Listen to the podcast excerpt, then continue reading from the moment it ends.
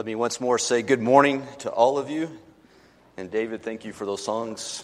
Um, the warning about we may not sing it like it was written was kind of wasted on me because I don't think I've ever sung a song like it was written. So uh, maybe there's other people in the audience that are like me. It is camp season. Um, so I want to continue to ask you to pray for all the camp sessions that are going on. Um, we had a good report from the first session. Things went well. The second session is starting actually today with registration. A lot of our people are already up there. We'll be up there all this week, so be praying for them. Also, our high school group got back from Kadesh, from Abilene, yesterday, and Anthony turned around this morning and is taking a middle school group back to Impulse for that camp session there as well. So, a lot of things going on, a lot of things that are very impactful in the lives of our children, so be in prayer for those sessions, if you will. Let's pray together. Father, we do want to ask your blessings on our camp sessions for all those who are campers there, all those who are teaching, who are in kitchens, who are working in all the different ways to, to allow these things to happen. And Father, we know that you are working powerfully through those sessions and through the people who are there. Father, we know that lives will be impacted and lives will be changed as a result of what's taking place. And Father, I just pray that you'll continue to watch over those who are traveling to and from and keep them safe. Watch over them as well. And Father, we look forward to the changes that will take place in us and in our church and our community as a result of what goes on at camp. Thank you for all of those opportunities. And Father, we thank you for this time that we have to be together this morning to study your word, Father, to spend more time talking about how we can be disciples of your Son, Jesus Christ. Father, how we can walk in his steps and we can come to reflect his nature and his character, and that our actions will be like his actions and our words will be like his words. Father, bless this time that we have together. And we pray, Father, that as a result of what takes place here this morning, that your name will be glorified and that others will come to know your Son, Jesus Christ, and will also come to know you. We pray this through Jesus, who is the Christ. Amen. So, we are continuing with our sermon series, Face to Face with Jesus. We've been looking at various face to face encounters that people have had with Jesus, and we're looking at how their lives were impacted and how their lives were changed as a result of those encounters. But more importantly, we're looking at those stories with an eye to figure out how we should live as a result of those stories, how our lives should be changed as a result of those interactions that people had with Jesus. So far in this series, we've done a variety of things. We've, we've watched as Jesus spent time with his apostles and specifically with Peter, and as they explored the notion of identity. And in that story, we learned that who we say Jesus is very much defines who we are and very much determines what kind of lives we're going to live as we seek to follow Jesus Christ. And then we looked on as John the Baptist. I called him John the troublemaker, baptized Jesus in the Jordan River. And we saw the Spirit descend on Jesus and we heard God speak. And through that encounter, we learned that John's message of repentance and John's message of forgiveness and baptism is God's message, and it should also be our message. And then in our third week, we stood up on a rooftop with some, some men who had brought their paralyzed friend to be in the presence of Jesus so that he could be healed of his paralysis. And through that interaction, we learned that we're all paralyzed before God unless we have come into the forgiving and the healing presence of Jesus Christ. Then we observed Jairus, who was a synagogue ruler, but in this story, the more important fact is that he was a desperate dad. A dad who had a 12 year old daughter who was about to die and came to Jesus so that he could come and heal his daughter. And we watched as a woman who had been suffering for 12 years interrupted the journey to Jairus' daughter as she reached out to Jesus seeking his healing power. And we learned as Jesus healed the unclean woman, as he brought to life the unclean girl, that Jesus' ministry was all about cleansing, all about healing, all about restoration. Then our fifth week we spent at a dinner party. A dinner party at a Pharisee's house. His name was Simon. And at that party, we watched as a woman came out of the shadows and she behaved in a way that was very inappropriate for a dinner party. Her behavior was emotional and it was extravagant and it was uncontrolled. But that very behavior that is inappropriate for a dinner party, we saw is exactly appropriate for us as we enter into the healing presence of Jesus Christ. And then we listened as Nicodemus had a very confusing conversation with Jesus. That conversation that Scott talked about, about rebirth and about, the, about water and about the Spirit. And in that, we learned that Jesus lived and he died and he lives again to bring people like Nicodemus, but also people like you and me out of the darkness of sin and into his light. And then last week, we took a journey and we traveled into Samaria. And we watched a really fascinating interaction between Jesus and a Samaritan woman at Jacob's well. And there we learned that ethnic, gender, religious, and moral gaps between us and others should never prevent the offer of Jesus' life giving water. And then this week, we're going to see what happens when Jesus' journey from Jericho to Jerusalem is interrupted by a loud and persistent cry for help.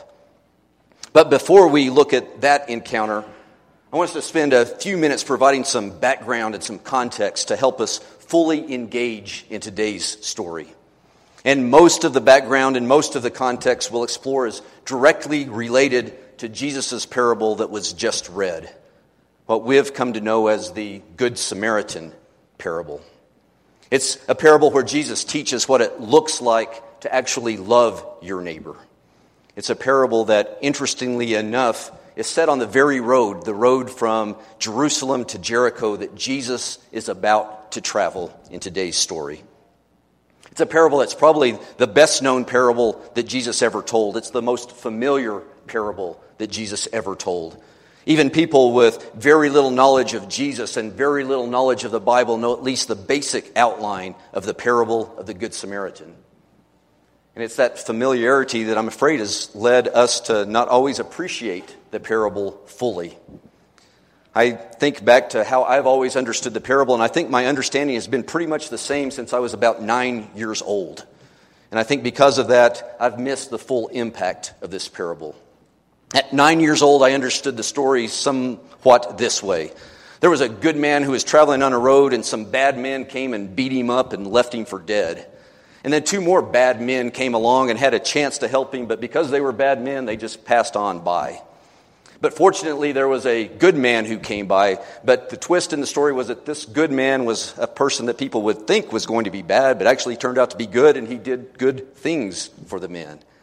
So he stopped and he helped. And we learned that from that parable that that's what neighbors do. Neighbors help people who are in need.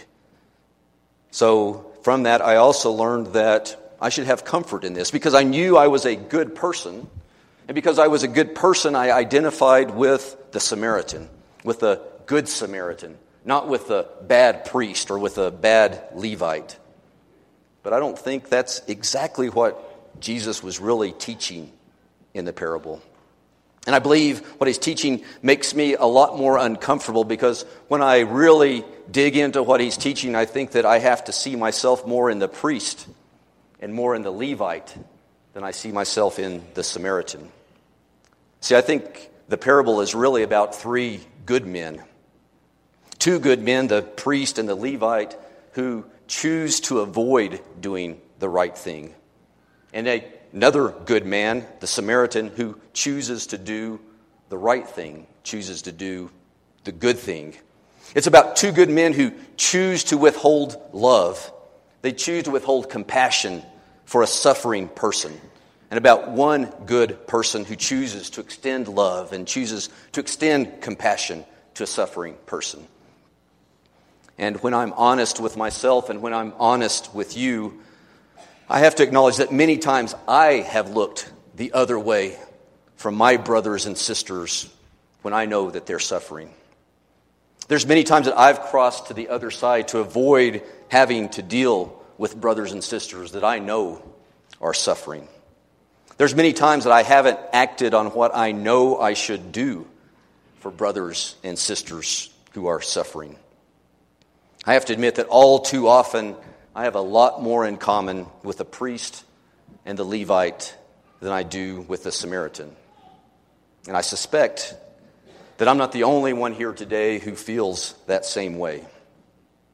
So, the question of the parable, I think, is really this Why do good people, good people like you and me, good people like the priest and the Levite, why do good people often avoid doing good things?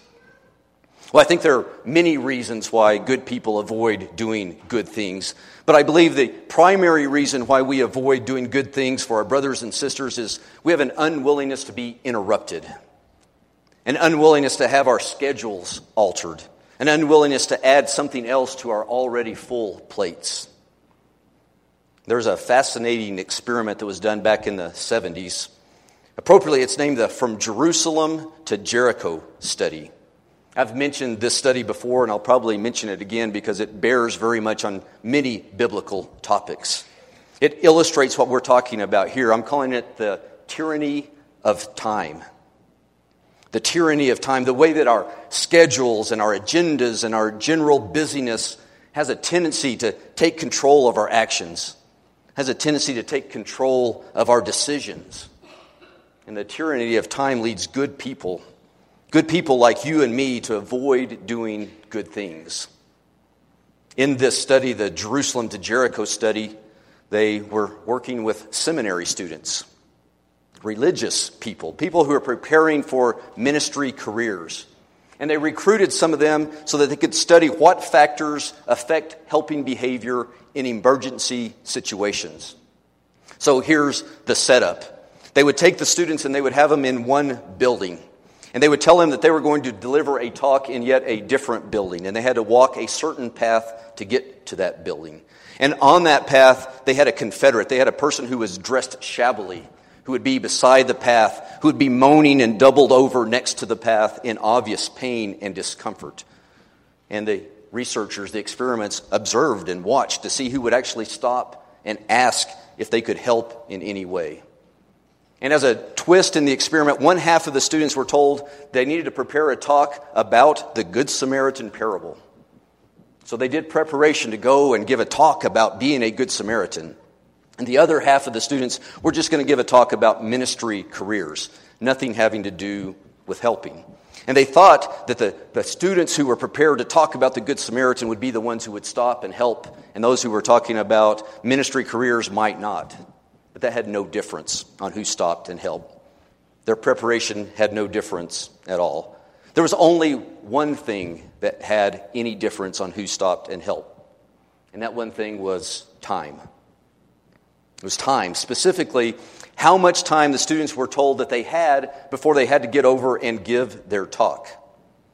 One third of the students, we'll call them the high hurry group, we're told that they were already late for their talk and they better rush over right now to give their talk.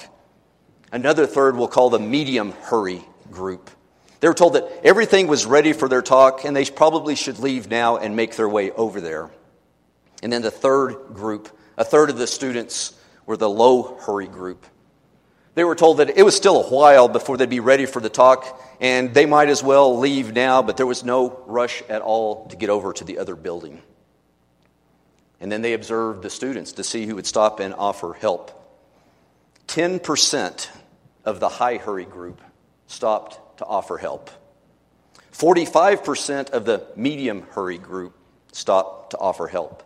And 63% of the low hurry group stopped to offer help. Why do good people avoid doing good things for others? Oftentimes it's because they're in a hurry because they don't feel they have time, because they have something else that seems more important or more urgent to do. And that leads us in to today's story. It leads us into Jesus as he starts his long and difficult journey from Jericho to Jerusalem. And we need to keep in mind as we go into the story that life for Jesus leading up to this moment has been a hectic whirlwind. He's been teaching and he's been healing and he's been performing mighty and powerful acts. It's also been a dizzying time, a dizzying time of conflict and opposition and confrontation. And we also need to understand that Jesus is well aware that his time on earth is coming to an end. He knows as he starts down the road towards Jerusalem that he's heading to his own death on the cross. So Jesus has every reason to be in a hurry. He has every reason to be preoccupied. He has every reason to be completely focused on what faces him at the end of the road. So, as we enter our text for today, I want us to be looking for the answer to two important questions. Two important questions about Jesus. The first question is this Having just declared his intent to give his life as a ransom for many, and on his way to Jerusalem and the cross, where he will give his life for all of mankind, will Jesus have time for the needs of one? Will Jesus have time for the needs of an individual? Will he have time for the needs of one hurting person? The second question is related to the first, and it's Is Jesus' compassion personal? In other words, does Jesus care about all of mankind, or does he also care about individual women and individual men and individual girls and individual boys? So, as we read the text, let's look for the answers to those questions and more as we see Bartimaeus come face to face with Jesus. We're in Mark chapter 10, and I'll start reading with verse 46. Then they came to Jericho. As Jesus and his disciples, together with a large crowd, were leaving the city, a blind man, Bartimaeus, was sitting by the roadside begging. When he heard that it was Jesus of Nazareth, he began to shout, Jesus, son of David, have mercy on me. Many rebuked him and told him to be quiet, but he shouted all the more, Son of David, have mercy on me. Jesus stopped and said, Call him. So they called to the blind man, Cheer up, on your feet, he's calling you. Throwing his cloak aside, he jumped to his feet and came to Jesus. What do you want me to do for you? Jesus asked him. The blind man said, Rabbi, I want to see. Go, Jesus said, your faith has healed you. And immediately he received his sight and followed Jesus along the road. As we read this scene, we should be immediately reminded of an earlier face to face encounter with Jesus. We remember Jesus hurrying to the bedside of the terminally ill girl, only to have his journey interrupted by a hemorrhaging woman as she reached out from the crowd to touch Jesus and receive his healing. Well, this time it's Bartimaeus who interrupts Jesus' journey. And he does it when out of the crowd he calls for Jesus' help. But he's also very different from the suffering woman. She did everything in her power to keep from making a scene. She did her best to remain anonymous. But this suffering man, Bartimaeus, does everything he can to make sure he's noticed. He shouts. He refuses to be silenced. He makes a scene. He draws attention to himself and to his plight. And notice that his plea to Jesus is a personal plea. It isn't Jesus be merciful, it's Jesus have mercy on me. Jesus help me. Well, we also notice that the, the crowd has a plea. But their plea isn't for Jesus, their plea is for Bartimaeus. And their plea is that he just be quiet. It's an impersonal plea. Bartimaeus, be quiet. Zip it. Stop making such a spectacle of yourself. An impersonal plea. And it's impersonal in the true meaning of impersonal. You see, the crowd lacks compassion for Bartimaeus, they lack warmth toward Bartimaeus. They don't see Bartimaeus as a person, they don't see him as a person in need of help.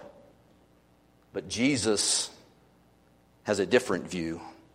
The crowd is blind to who Bartimaeus really is.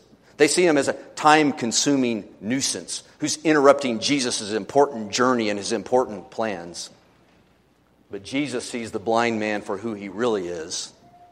He's a suffering person reaching out in faith, looking for help. So Jesus sees a real person with real needs. And when he sees that real person with real needs, he asks a personal question. He says, What do you want me to do for you? And when he asked that question, Jesus answers for us the two questions that we were asking as we went into this scripture. And the answers are yes. Yes, Jesus, even in the midst of a dizzying whirlwind of events, even as he resolutely moves towards Jerusalem. And he's going to face trial, and he's going to face torture, and he's going to face death. He's going to do that all for the sake of all mankind. But yes, Jesus, even in the midst of all of that, has time to address the needs of one individual hurting person. Bartimaeus, what do you want me to do for you? And yes, Jesus' question shows that his compassion is personal. He cares about Bartimaeus as a person. He has compassion for Bartimaeus' unique, his personal suffering. And this shouldn't at all surprise us because Jesus' actions are completely consistent. He's acting in exactly the way we would expect him to because it's exactly the way he has always acted. He's always reached out in every situation to every person in need who calls on him. Even when it appears to others that they're a time consuming interruption, Jesus always loves his neighbor. Even when that neighbor is a blind beggar interrupting a trip to the most important event the world has ever experienced. So Bartimaeus we read in the story is forever changed by Jesus' compassionate, by Jesus' personal, by his face to face response. Bartimaeus is healed, and he follows, he joins Jesus' journey. So Bartimaeus is changed by this encounter. But the question for us really is this Will we be changed by Bartimaeus' encounter with Jesus? What will we learn from Jesus' compassionate response to Bartimaeus. Well, let me suggest several things that I hope that we can all take away from Bartimaeus' encounter with Jesus. The first is this we should learn that our brothers and sisters aren't time consuming interruptions. Our brothers and sisters are children of God. We, as disciples of Jesus Christ, can't be blind to the needs of those among us who are hurting because we're responsible for bringing God's compassion and comfort to each other. That's our responsibility. Because in the midst of pain, people are looking for answers. And the main answer that they're looking for in the church as disciples of Jesus Christ is this Does God care about me? That's their very personal question. Does God care about me? I know as disciples of Jesus Christ, we all, all of us here, intellectually know the answer to that. Of course, God cares about us. We know that God cares about us. But for people who are in the midst of suffering, when you're suffering from the loss of a loved one, or suffering from the loss of your health, or the loss of a relationship, or the loss of your job, what do we want to know? We want to know that God cares about us individually and personally. We need to know that God cares about us, and we need to feel it. Not just know it, but feel it tangibly and emotionally that God cares about us. And I believe that the way God personally replies to that very personal question, Does God care about me? I believe that the reply to that comes from the actions of us comes from the actions of Jesus' disciples. It comes when we hear the question from our brothers and sisters, when we hear them say, Does God care about me? And we respond to their suffering. It's the actions of God's people that lets us know, and not only know, but feel tangibly and emotionally that God cares about us. But as we strive to respond to each other's suffering. We need to be aware that the question, Does God care about me? doesn't always come at the same volume. It's not always spoken in the same way. It's not always heard in the same way. See, some of us, when we're suffering, are like the woman who interrupted Jesus' journey to the dying girl's bedside. Some of us don't say a word. Some of us stay in the background. Some of us may only tentatively reach out for help. And because of that, we're easy to overlook. Our suffering is easy to miss. But our suffering is no less intense. And our questions are no less profound than those who suffer like Bartimaeus in a very different way. Bartimaeus didn't mind letting people know about his suffering. Bartimaeus responds to his suffering in a very public, a very vocal way. But both of those ways of suffering are valid ways of suffering. If we're not careful, we won't respond in compassion to those who keep quiet, nor respond in compassion to those who are very vocal about their suffering. It's easy to dismiss the signs of those who are suffering loudly and just want them to be quiet, just like the crowd that surrounded Jesus wanted. But it's also easy to miss those who are suffering quietly, to be blind to the fact that they are suffering. So we must watch and listen carefully for the signs of suffering among us who suffer silently. But also take seriously the persistent and obvious signs of suffering offered by our brothers and sisters. Because everybody, everybody among us who is suffering is in need of the compassionate response that can only come from their church family, that can only come from their brothers and sisters in Christ. And to respond compassionately what must we do? Well, we first must overcome a couple of the worst human tendencies that we have. The tendencies that we have when we encounter people who are suffering. If you're like me, you have a tendency to want to try and answer the questions of someone who's answering, is someone who is suffering. We have a tendency also to want to fix what people are suffering with. We want to offer solutions to their suffering. But that's really not what we should do. We shouldn't be trying to answer questions that we really don't know the answers to. And we shouldn't be trying to fix things that aren't in our power to fix. So, what is the most compassionate response to our brothers and sisters who are suffering? Well, it doesn't try to answer why, and it doesn't attempt to offer a solution to the problem. Instead, what compassion looks like, what compassion does, it acts in faithful and it acts in sacrificial love.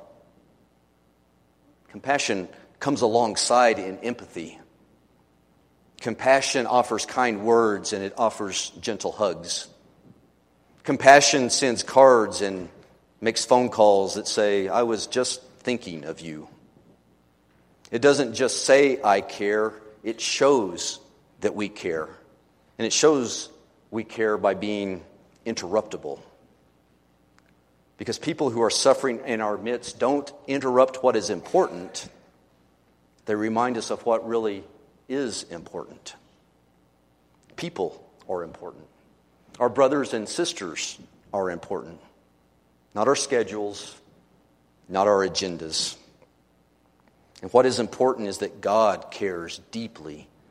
God cares compassionately. God cares personally for each of his children.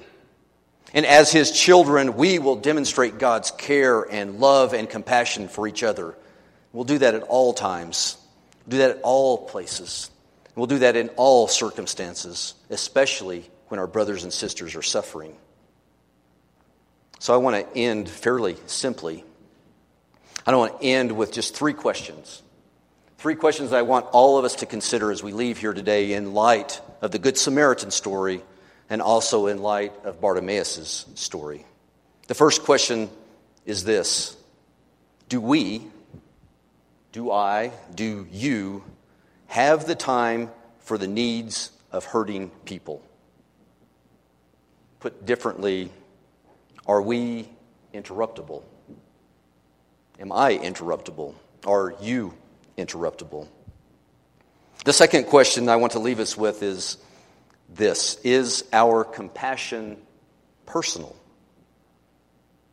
not intellectual compassion, not general compassion, not distant compassion, but personal compassion?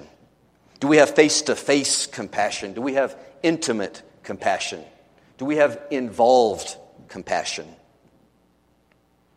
And final question Are we willing to avoid the desire to fix and the desire to explain and instead choose to love and then let God heal?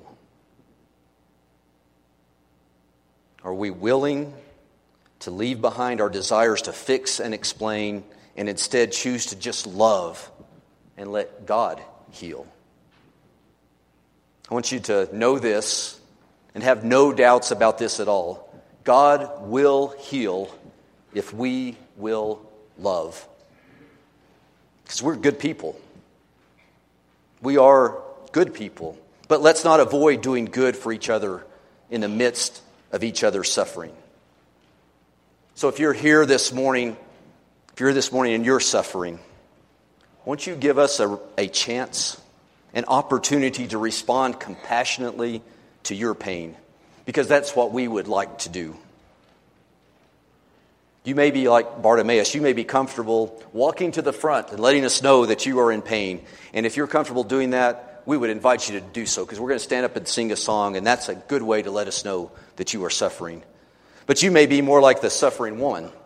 You may be uncomfortable walking to the front. We also have a way for you to let us know that you're suffering. You can walk to the back as we sing this song. You can make your way to room 104, and there's some people back in the back that will let you know where that is. There'll just be two men in there, two of our elders, who would like to talk to you about the compassionate love of Jesus Christ. Whatever your needs are, won't you let us know while we stand and while we sing this song together?